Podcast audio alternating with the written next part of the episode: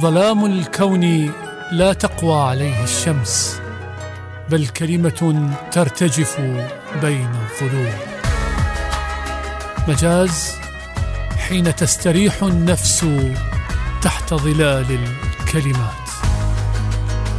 مجاز بستان الأدب وحديقة اللغة. مجاز مع علي محمود خضير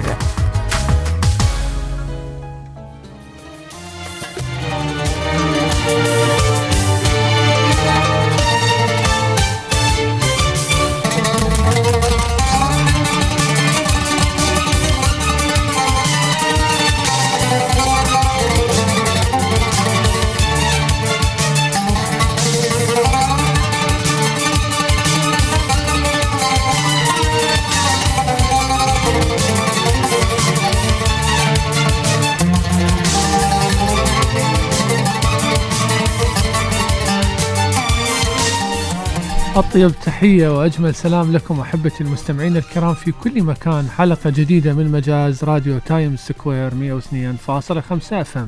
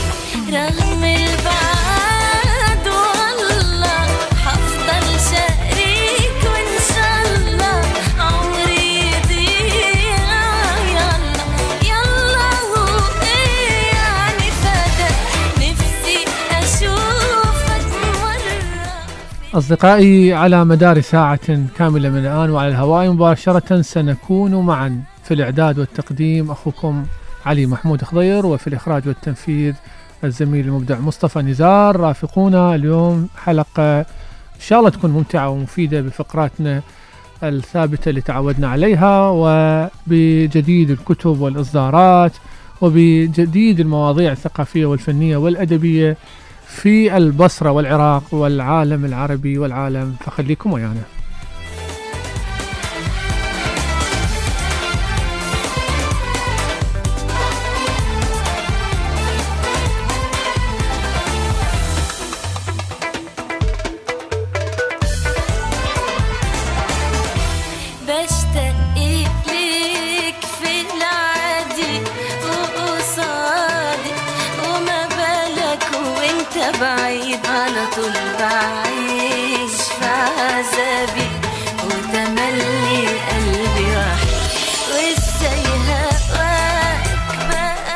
التحية والشكر لكل يسمعونا الآن عبر الراديو أو عبر مواقع التواصل الاجتماعي وتطبيقات الهاتف المحمول في كل مكان. أتمنى لكم وقتا ممتعا ومفيدا. آه، اليوم الحلقة راح تكون آه، تتناول موضوعات متفرقة. يجمعها آه، إطار عام واحد أنا تقصدته ألا وهو إطار تغير وتبدل النظرة الاجتماعية للناس. اليوم خلينا نستعرض على السريع غير شريط الكتب جديد الإصدارات. راح نحكي عن قصة آه، صلاح عبد الصبور الشاعر المصري الرائد المعروف وكيف آه، توفي يعني الحادثة التي أدت إلى وفاته وبها عبرة كبيرة صراحة. راح نتحدث عن رأي الشاعر اللبناني أنس الحاج بالشعر بشكل عام والشعر الحديث خاصة. راح نتحدث عن آه، الموسيقار جمال سلامة المصري الذي رحل عن عالمنا في هذا الأسبوع. آه، لكن في البداية آه، أريد أمضي بالحديث عن المجتمع والنظرة النمطية للأشياء. شنو يعني أول مرة النظرة النمطية؟ يعني بطريقة ما بحياتنا بالمجتمع تتكون عن الأشياء فد صورة فد تصور فد واقع افتراضي لكن ليس بالضرورة أن يكون حقيقة. يعني نمط يعني فد آه، نظرة معينة. شايف من يقول لك أنت دير بالك لما تروح لمجتمع معين من تقعد بديوان من تقعد بعائلة دير بالك على أول ساعة ساعتين هناك تبيها. لأن هناك بهاي الساعة الساعتين هاي الربع ساعة هاي النص ساعة الناس تاخذ عليك الانطباع اللي من الصعب بعدين إنه تغيره. هذا الانطباع قريب للنظرة النمطية اللي راح نحكي بيها. اليوم المجتمع واقع بالنظرة النمطية. وبما أن برنامجنا له علاقة بالأدب والشعر فراح نحكي عن النظرة النمطية المجتمعية عن الشاعر. فاصل وندخل بهالموضوع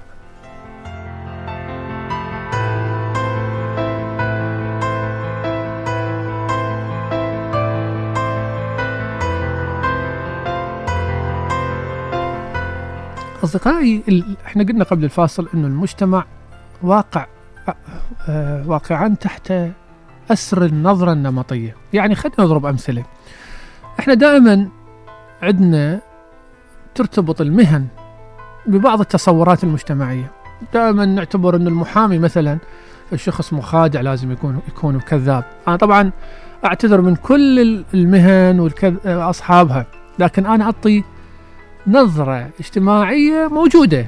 صار البعض يضمن عينه عليها هذا براحته.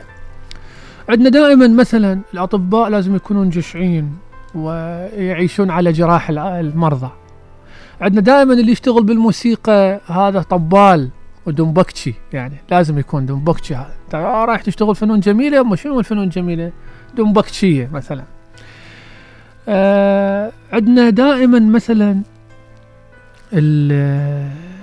الشاعر لازم يكون شخص معزول عن المجتمع منسحب داخل نفسه وعايش بعالمه الخاص. ما يحكي إلا بقصة النثر وموت المؤلف والنظرية التفكيكية والإزاحة الصورية للصورة الشعرية. عندنا الشاعر يعني أنا حقيقة بالأيام الماضية كثير من الأعمال الدرامية شفتها سواء عراقية وعربية جزء من بعض ال- ال- الأعمال الدرامية تطلع هنا أو هناك شخصية شاعر. دائما يقدم الشاعر بطريقة حقيقة تثير للسخرية. طلعوه شخص يحكي كله فصحى وما عايش بحياة الواقع. تقعد تحكي وياه الدنيا محترقة برا مظاهرات والدولار نازل وكذا. هو يقول لك يعني ماذا تقصد يعني؟ شنو تريد آه، تقضي على قصيدة العمودية لو قصيدة النسر؟ البنية التفكيكية للصورة يطلعونها بهذه الطريقة اللي هو العالم كله يحترق من حوله وهو عايش في برج العاجي. يا أخوان هذا الشيء مو صحيح. أنتوا إذا ترضون شهادتي أنا على على اعتبار آه، شهد شاهد من أهلها أنا أكتب شعر. وعشت حياتي بين الأدباء والشعراء في اتحاد الأدباء في المقاهي الشعراء حالهم حال أي جزء أي فئة من أفراد المجتمع. إحنا عندنا شعراء يكتب شعر بس هو الصبح طبيب يقف في الصفوف الأمامية لمرض كورونا. أنا سلو يقبلون أصدقائي أذكر أساميهم بس ما أريد تتحول مسائل إلى مسائل شخصية عندنا شعراء يعملون في القوات المسلحة في أجهزة حساسة ويقدمون حياتهم. عندنا شعراء معلمين بالمدارس يدرسون الأولاد والبنات ويربون المجتمع ويبذلون وإخوانهم الز- المدرسين والمدرسات في كل مكان. عندنا شعراء يصعد هذا اللايمنية تعرفون كلمة لايمن؟ لايمن هذا بالكهرباء يصعد على البرج يصلح الأسلاك الكهرباء والناس نايمة ببيوتها مرتاحة وهو صاعد بالحر ويكتب شعر. الشعر مو وظيفة، الشعر هواية روح ممارسة. حياة يعني إلى جانب الحياة الطبيعية اللي بيها الشاعر لا يمشي في الأسواق وياكل فلافل يشتري آه، ويتأثر بسعر الطماطة والغاز إذا انقطع يتألم وال وال والمي إذا يعني في منطقة سكنية تحول إلى مالح يضطرب ويحاول أن يجد حلول لعائلته. أرجو من كل الج... يعني من يصنع هذه الصورة النمطية سواء مؤلفين الدراما سواء الإعلاميين سواء أن يراجعوا أنفسهم حقيقة. لأن اللي يقدم الشعر والشاعر بهاي الصورة الساذجة ما يدل إلا على انعزاله هو شخصيا. ما يدل إلا على أنه هو هو نفسه ما يعرف شيء عن عن المجتمع. ما يعرف. ما يعرف أو أكو هاي مشاكل شخصية يحاول إنه يعكسها على أعماله وعلى تصوراته. اكتفي بهذا القدر. لكن خلونا نتأمل هذا اللي قلناه. النظرة النمطية ما تخص بس الشاعر تخص الجميع. مثل ما قلنا بالبداية تخص المعلم وتخص الطالب وتخص الطبيب وتخص عامل النظافة. كل شخص عنده مهنة تشوف المجتمع عنده فد نظره معينة إزاء هذا الشخص. بعد ما شايف. ولا ملتقي به ولا محتك ولا متعرف على حقيقته. تلقاه رأسا يواجهه إنه أنت كذا. أنت بالفئة الفلانية فأنت كذا.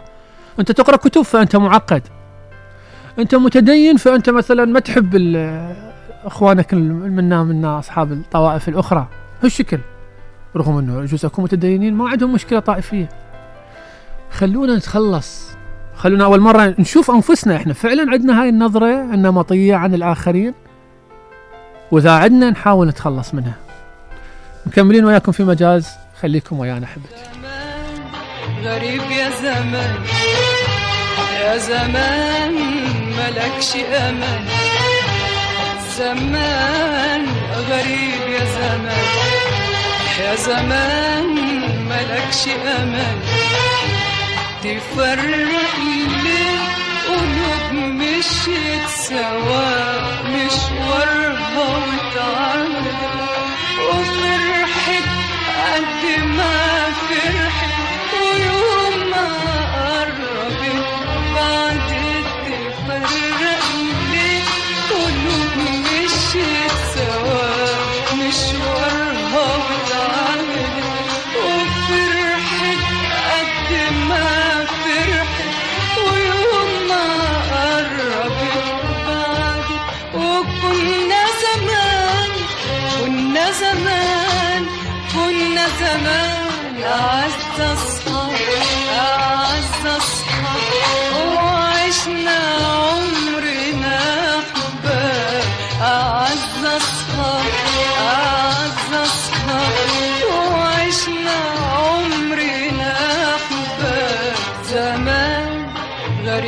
زمان يا زمان ملكش أمان زمان غريب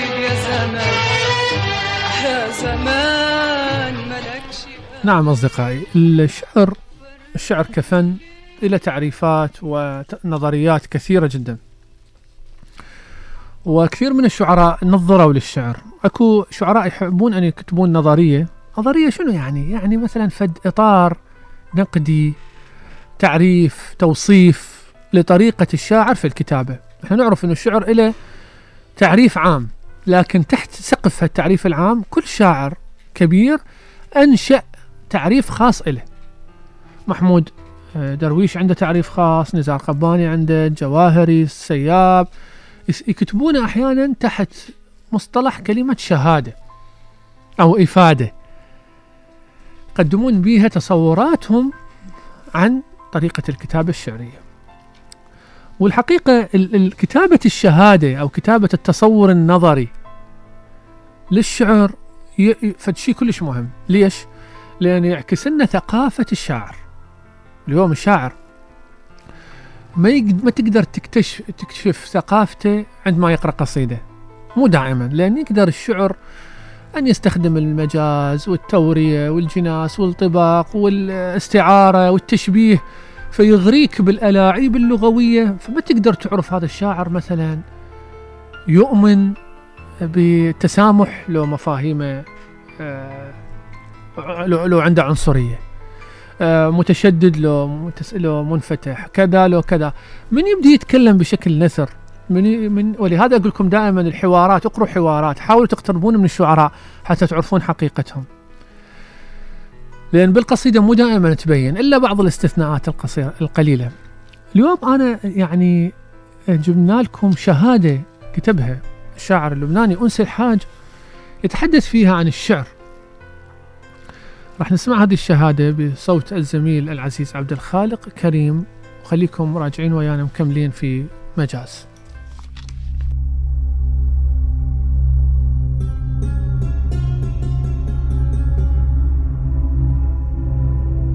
الشعر خطر خطر اللعب وخطر التعبير بكبرى وسائل اللعب وهو كذلك لعب الخطر بنفسه.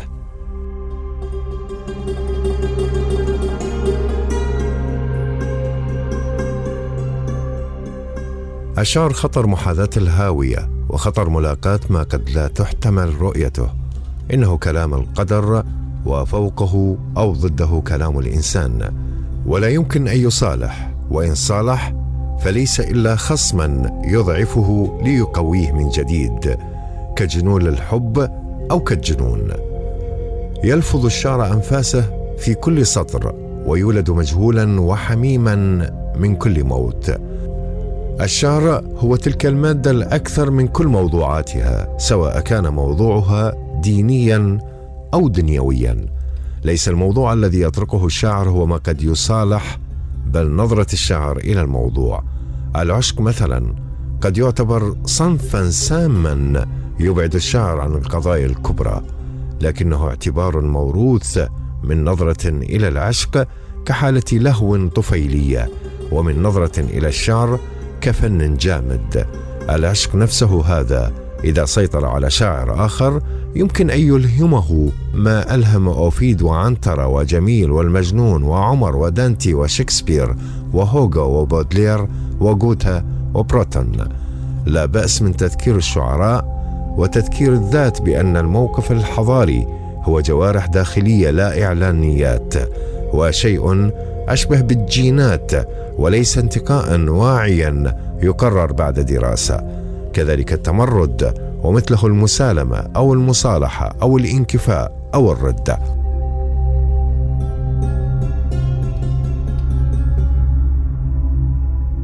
من أهم ما في الأمر الصدق الصدق مع الذات حتى العار.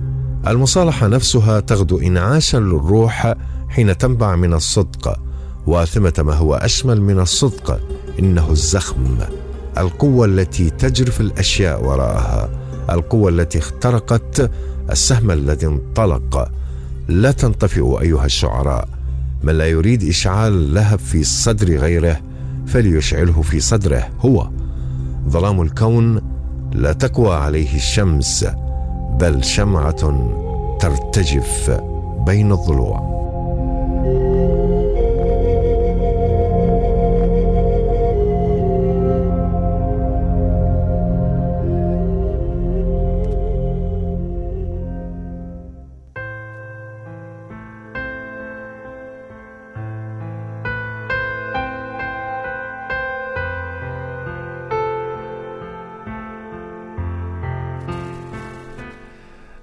إذا هذه كانت شهادة أو مقتطف من شهادة أنس الحاج عن الشعر حقيقة واللي قلنا أنه هي تختلف من شعر إلى شعر وأنسي نعرف يعني أهم أعماله لن والرأس المقطوع والرسول بشعرها الطويل حتى الينابيع والوليمة وعنده خواتم حقيقة كل أعماله كان رائد في تقديم آه، تصور جديد عن الكتابة وتغير معنى الكتابة.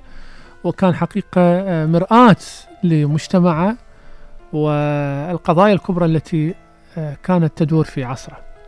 وكلامهم يبقى عليك وانت من الليل اناديك وابعت روحي تصاحيك قوم ياللي شاغلني دربنا ألاقيك مشغول وشاغلني بيك.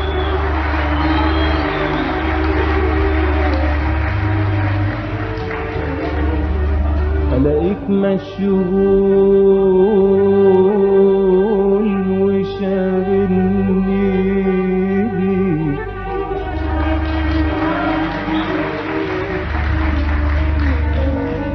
وعليا تيجي تيجي في وكلامهم يبقى عليك عليك. وانت وانت وانت الدار الاقيك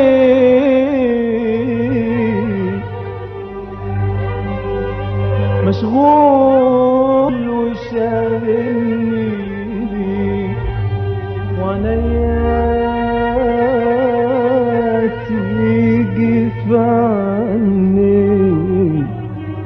وكلامهم كلامهم يبقى عليك عليك عليك وانت الداري والاقيك مشغول وشاغلني بيك وعنيا تيجي في عينيك وكلامهم يبقى عليك وانت تداري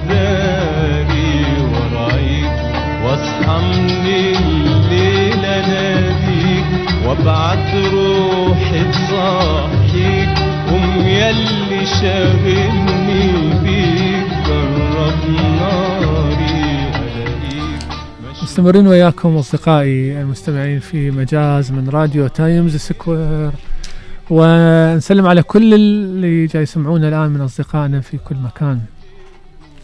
الجديد الاصدارات أصدقائي طبعا بالمناسبة ال- اليوم العالم يعيش خاصة بعد أزمة كورونا مشاكل كثيرة في قضية توزيع الكتاب. الكتاب الذي كان يصدر مثلا هنا أو هناك يستغرق وقت يعرفه الناشر ويعرفه صاحب المكتبة ويعرفه القارئ حتى يوصل إلى المكتبة ويقتني اليوم بسبب ال يعني الإجراءات المتشددة في الحدود والانقطاع والإغلاق التام في هنا يعني في بعض الدول. الكتاب بدأ يطول الشهر والشهرين والثلاث. فبدأت تلجأ كبريات ال- ال- الدور النشر العالمية إلى طرق جديدة في الإنتاج. هي حقيقة مو طرق جديدة بقدر ما هي ربما اجى الآن وقتها بسبب الظرف الحالي. وإحنا نقصد هنا مثلا الكتاب الإلكتروني وهو الكتاب الذي يباع بطريقة آه، يعني إلكترونية وتستلم أيضا كملف إلكتروني ينزل على التليفون أو ينزل على اللوح آه، تابلت تقدر تتصفحه. طبعا هذا يكون سعره غالبا أقل ويوصلك سريع جدا وبدون مشاكل إنه الرقابة وغيرها. كذلك هناك نش... نشاط ونشوء وتنامي لما يسمى بالكتاب الصوتي audio book اللي هو حقيقة نفس الكتاب نفس متن الكتاب لكن يتلى أو يقرأ بشكل جيد بأصوات جيدة بسلامة لغوية ويصير على شكل يا إما قرص تقتني أو يا إما ينزل عبر منصات متخصصة وتحمله وتستمع له طبعا الكتاب الصوتي آه، مهم جدا جدا ليش؟ لأنه يت يعني كل شيء يتلائم مع روح العصر.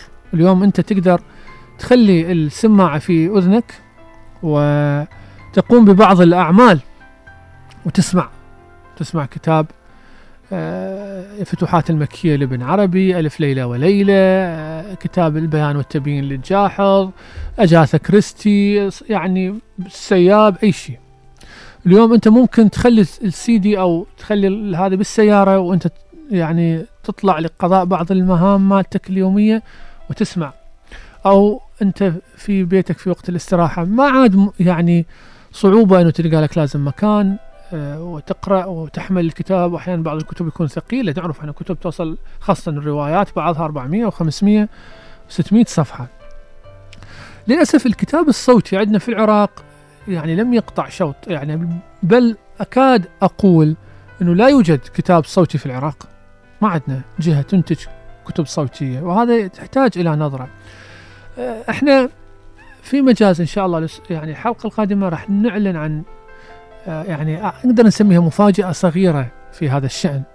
نتمنى حقيقة أن تجد القبول من المتلقي الكريم. أروح ما دامني إنه أنا في منطقة الكتب راح نحكي بعد فاصل قصير عن جديد الكتب آه، في شريط الكتب الفقرة الثابتة. عن çok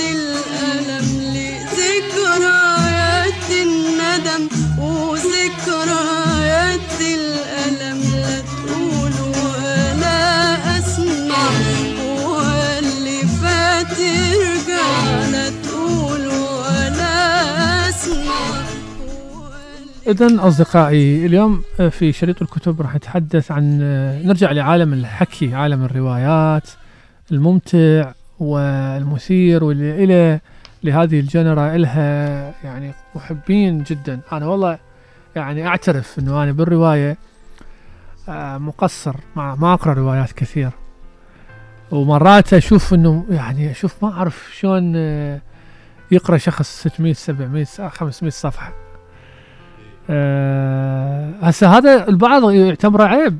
أنا أعتبره جرأة وصراحة إنه واحد يقول يعني أنا أميل أكثر شيء للقصة القصيرة.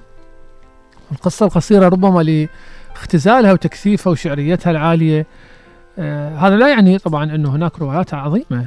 آه، أنا بالفترة يعني آه، ربما ال- الرواية الأخيرة اللي سنان أنطون كانت آه، استولت حقيقة على آه، عناية واهتمام شخصي.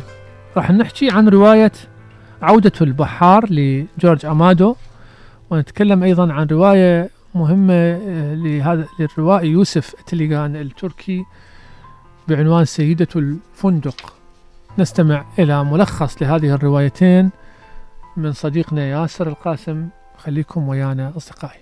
عودة البحار لجورج أمادو. يحل القبطان فاسكو في القرية بحكاياته المشوقة والمثيرة عن مغامراته البحرية وعشيقاته. يجد عجائز القرية في حكاياته ملاذهم من الرتابة التي يعيشونها. قرية بحرية صغيرة يمضون فيها يومياتهم ببطء في الصيف يجدون فرصة للإمعان في حياة الشباب من السياح. لكن الصيف سرعان ما يمضي تاركا لهم الزاد شيئا من الحكايات. أخيرا ترسو في القرية سفينة مات قبطانها ومعها تفتح بوابات التساؤل.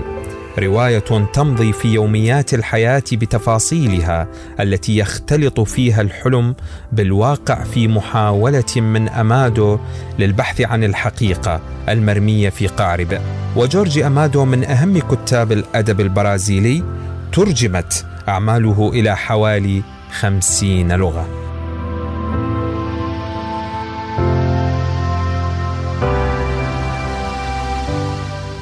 سيدة الفندق ليوسف آتيلغان تنقلب حياة زبرجد الروتينية بوصول امرأة جميلة من العاصمة لقضاء ليلة في الفندق. ظهور المرأة الغامضة أثار حيرته، فباتت حياته انتظارا لعودتها التي وعدت أن تكون في الأسبوع المقبل، لكن الأسابيع تتوالى وتخيلاته تتزايد حتى أخذ تدريجيا يفقد إدراكه للواقع. هو سليل عائلة عثمانية كانت مرموقة فيما مضى وآخر من بقي منها حيا. ومالك فندق الوطن المؤسسه المتهالكه بجوار محطة القطار. انطوائي في منتصف العمر وحيد حتى باتت حياته البسيطة قائمه على المهمات الإدارية. رواية تدعو القارئ للاقتراب منها أكثر وأكثر. وإن كان أتلغان قد حقق شهرة أدبية كبيرة. فإن سيدة الفندق جاءت لتكرسه واحدا من كبار الحداثيين في تركيا.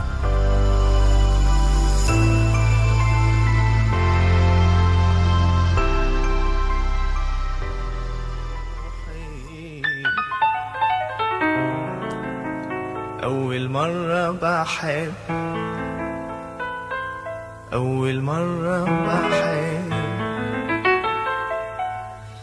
بعترف لك إني بحبك ودي أول مرة بحب وأنا كنت فاكر قلبي ألف مرة حب. بعترف لك إني بحبك ودي أول مرة بحب وأنا كنت فاكر قلبي ألف مرة حب.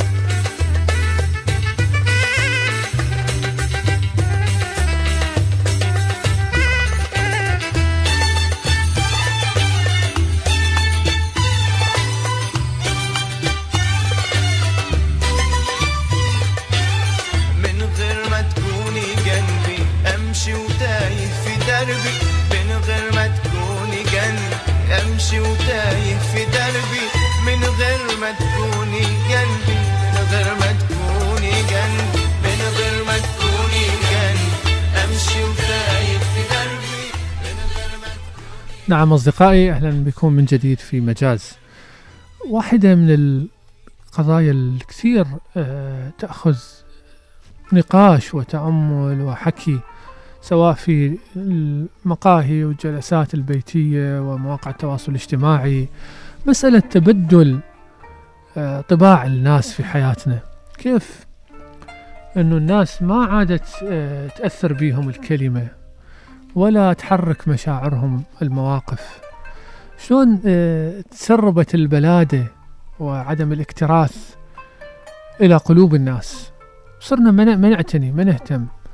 البعض ياخذها يقول لك والله المشاكل اللي مرت على العراقيين من حروب وحصار ودمار وعنف وموت كثير خلى الموت اللي هو أصعب شيء بالدنيا خلاه فد شيء عادي. فشلون تريد الناس يهتمون لأشياء أقل من أصعب ش- مصير يواجه الإنسان؟ في حياته ألا وهو مصير الموت. هسه ربما يكون هذا الكلام بيه واقعية لكن إحنا طلعت عندنا آه، يعني حتى حتى الأجيال القديمة آه، واجهت ما واجهت. يعني ليش إحنا ليش نتخيل إنه بس إحنا آه، اللي عشنا في الخمسين سنة الأخيرة في العراق واجهنا صعو- صعوبات وموت وكوارث. اقرأ تاريخ العراق راح تشوف دائما إحنا محاطين بالاحتلالات والغزوات والقتل والتمرد والعنف وال- والوباء يعني أكثر من الطاعون. من تقرأ كتاب البصرة في الفترة المظلمة لحامد البازي ترعب من الأرقام اللي موجودة. يقول لك في من ضرب الطاعون الثالث البصرة أيام العثمانيين كان باليوم الواحد يموت 500 إنسان. باليوم الواحد يموت 500 هسه إحنا كورونا يعني تكتر روح الإحصائيات ثلاث وفيات أربعة في البصرة وصايرة هاي الضجة كلها. 500 لدرجة إنه ال- الروايات تقول إنه ما يعني آسف الجثث صارت في الشوارع ما إلها اللي يشيلها. اذا مرت على الناس حوادث وكوارث كبيرة. ما خلتهم يعني يبدلون الطيبة والأصالة والكرم والإحساس. ما خلتهم يكونون بهذا آه، اللاؤبالية. تلاحظون قضية اللاؤباليه العظيمة اللي متسربة عند الناس؟ تسمع وترى وتشوف في مواقع يعني في ال- وكالات الأنباء عن حوادث يروحون أطفال يروح طفل يعني أبسط شيء هاي الحادثة اللي سمعناها بها قبل أيام ثلاث أطفال في حالة إهمال تهمل عنهم الأم ساعة والساعتين وثلاثة ويروح يا أما يندعم يا أما يصعد بس- بسيارة ويغلق الباب عليه يا أما يحترق يا أما يتكهرب. تتساءل وين الأب والأم؟ هسه الأب والله بالشغل الأم وين؟ كيف؟ أنا يعني تدرون خلي أكون وياكم صريح. أنا كنت هاي الأشياء أشوف فيها مبالغة كبيرة. لحد ما قبل يومين شفت حادثة يعني ما أحس أنا لحد هاللحظة ما متخيلها. كنت في مع عائلتي في أحد ال ال المجمعات التسويقية في أحد أحياء البصرة. وهذا المجمع التسويقي على الشارع يعني رصيف ثم شارع عام شوارع عامة الكبيرة تعرفون شوارع البصرة شلون خطرة وشلون سريعة و- وبالستوتة وبالماطور فقبل لا تدخل المجمع التسويقي أكو هذه الألعاب اللي يخلوها للأطفال واللي هي على الرصيف. والرصيف وين؟ بالشارع. إجت عائلة مكونة من رجل وامرأة وياهم طفل ما يتجاوز ثلاث سنوات صدقوني ثلاث سنوات بالكثير هذا دارت يعني أضيف عليه عمره طبت الأم والأب إلى المجمع التسويقي وعافوا ال- الابن في هذه الألعاب اللي هي بالشارع ودخلوا يسوقون طبيعي عادي ظليت أنا صافن أقول يا ربي هذا يعني. كاميرا خفية جرافيك هذا مسوين مثل الممارسة اجت- اجتماعية يردون راح يطلع كاميرا ومدري شنو. عافوا الطفل والطفل بالمناسبة كان وقت متأخر تقريبا الساعة 12 ونص وممكن بأي لحظة ينزل الطفل ويروح للشارع يندعم ممكن ينسرق ممكن يعرض روحه على خطر. هاي اللاؤبالية وعدم الإحساس والتبلد ظاهرة. وعلينا أنه ن- ن- يعني نصحى إلها وعلينا أنه التربية من البيت والمؤسسات مؤسسات الدولة تكون صارمة جدا مع الآباء والأمهات اللي يصير عندهم حوادث إهمال. هذا حادث يعني هذا حادث إهمال تسبب بقتل قتل روح. ال- الإغفال عنها يخليها تستمر. المؤسسة الدينية أيضا عليها دور. المؤسسة التربوية وهكذا. وكذلك الأهم هو الضمير المجتمعي. بمعنى أنه أنا وأنت ومصطفى ومحمد ومح- أو أحمد وعلي وزيد من نشوف عائلة بهذا المستوى من الإهمال علينا أنه نحاربها. نحاربها شلون؟ بأنه نقول له بوجهك بوجهه نقول له أنت مهمل وأنت قصرت وأنت أذيت أولادك بسبب إهمالك. مو سبب والله قدر وما أدري شنو شايفين أكو ناس حظي وحظيظان وكذا يوضع الحظ والهاي الشماعة لأخطائه. تقول له لا أنت. لما نوصل لدرجة أنه نواجه بعضنا بأخطائنا ممكن أنه نتصلح أخواني. لكن إذا نبقى نطمطم وهاي شو تسوي؟ وقدر والله يعينك وما أعرف إيش. تكبر وتنسى تبقى الأخطاء تتكدس. ليلي ولا كله سهرني هد الحال ليلي ولا كله سهرني هد الحال ما أيسيت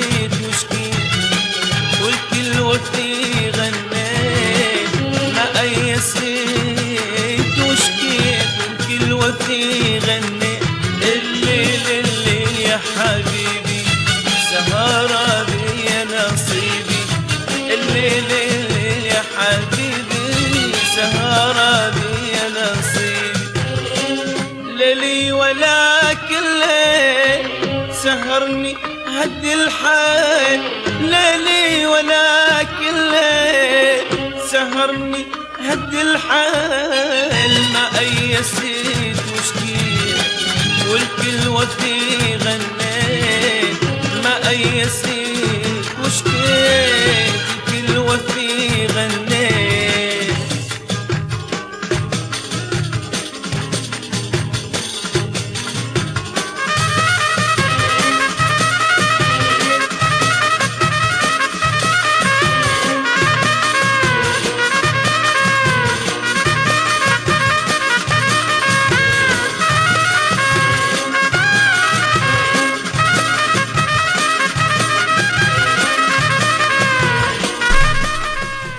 طبعا آه، حكينا قبل شوي عن النظرة النمطية للأشياء.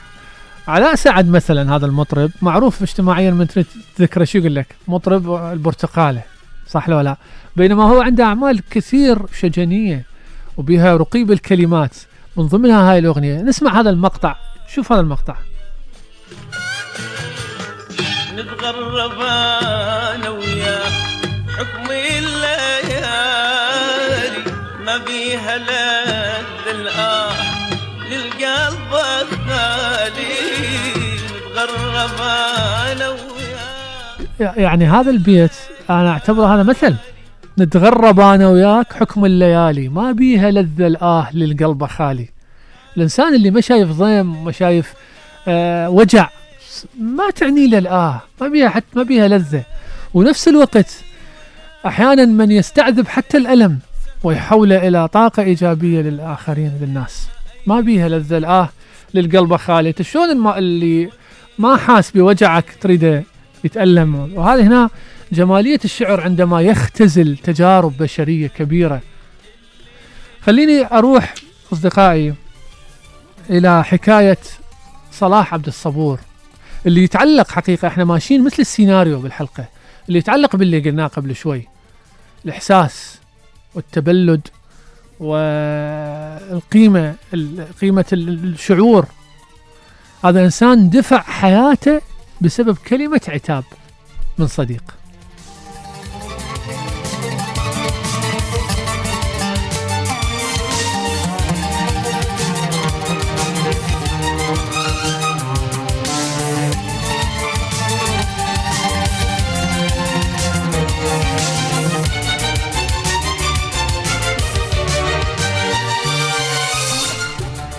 دائما يصير حديث إنه آه، شلون فلان قبل إنه يصير بمنصب حكومي وياخذ امتيازات وكذا ما يشوف الشعب ما يشوف الحال ما يشوف.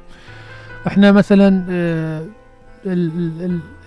خاصة مثلا بالجانب الأدبي دائما يرشح شخصية ثقافية إلى منصب يصير أكو لغط بين الأدباء إنه كيف يقبل يعني يستلم منصب وهو يدري إنه مثلا أكو تقصير أو أكو خلل أو أكو مشاكل كبيرة. هذا الشيء صار في مصر. مصر تذكرون بنهاية السبعينات لما أنور السادات آه، سوى آه، اتفاقية كامب ديفيد.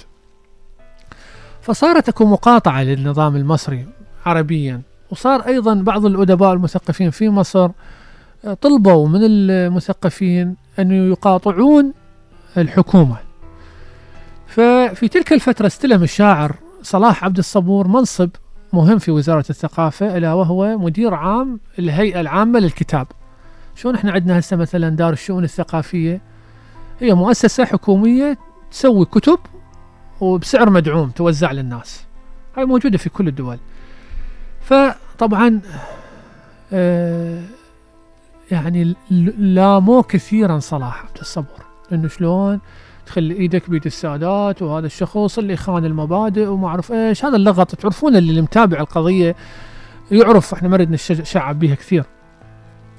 ففي يوم من الأيام كان قاعد هو في بيت صديقه أحمد عبد المعطي حجازي وأحد أصدقائهم لامه بشدة. قال له أنت تحكي وشاعر الحرية وشاعر الإنسان وحب الأوطان وكذا وتخون قضيتك تقبل إنه تكون موظف عند دكتاتور مثلا تقبل تكون موظف عند شخص يسجن الناس ويوقع آه، إعدامات وكذا كيف انت أنت خنت قضيتك؟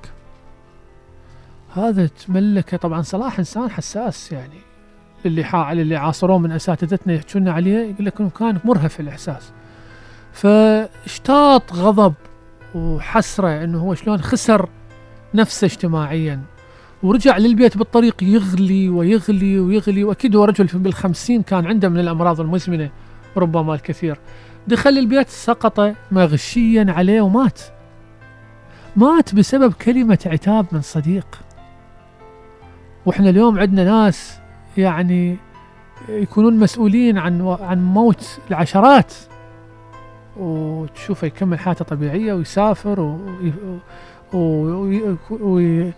ويستمتع بالحياة بشكل آه، طبيعي. ما ما يتأثر ولا تتأثر حياته ولا ينتحر ولا آه، يتكئب ولا ينعزل.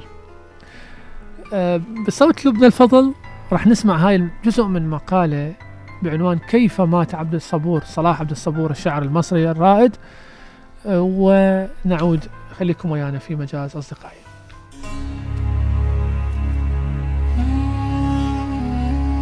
كيف مات صلاح عبد الصبور؟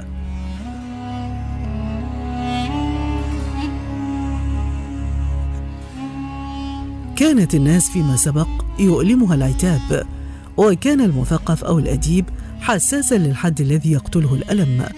الجماهير نفسها كانت شريفة للحد الذي لا تجامل فيه اديبا مهادنا أو سلطويا أو انتهازيا.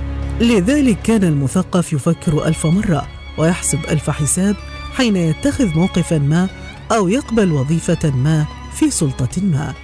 حين قبل الشاعر صلاح عبد الصبور وظيفة رئيس الهيئة العامة للكتاب في بداية زمن التطبيع الثقافي بين مصر وإسرائيل كان عليه أن يتغاضى عن القبول بمشاركة دار نشر عربية من إسرائيل في إحدى معارض الكتاب. قامت القيامة على صلاح عبد الصبور لاتخاذه مثل هذا الموقف والأكثر لقبوله منصب مدير عام في نظام يطبع العلاقة مع إسرائيل. في بيت صديقه الشاعر أحمد عبد المعطي حجازي استمع إلى تقريع شديد اللهجة من صديقه الرسام بهيج عثمان. لقد تلوثت يا صلاح. نهض صلاح والألم والقهر ينهشه وما أن وصل منزله حتى سقط على الأرض من وجع القلب ومات وهو في الخمسين من عمره. يتعامل الآن الأدباء مع أسوأ الأنظمة العميلة ويتصارعون على المناصب والمواقع في أشد الحكومات خسة وإذلالا لشعوبها ومع ذلك ترى الواحد منهم ضاحكا موفور الصحة يلتقط الصور مفاخرا بمناصبه دون أي إحساس بالوضاعة ما الذي تغير؟ هل فقدت الجماهير قدرتها على التأنيب؟ أم أن الأدباء في الغالب تواصوا على الانتهازية وطلب المناصب وصارت خدمة أي نظام كان وسيلة مقبولة للعيش. لقد رخصت الأشياء جميعا ولم تعد هناك أي قيمة لمواقف الناس. لقد رخص كل شيء.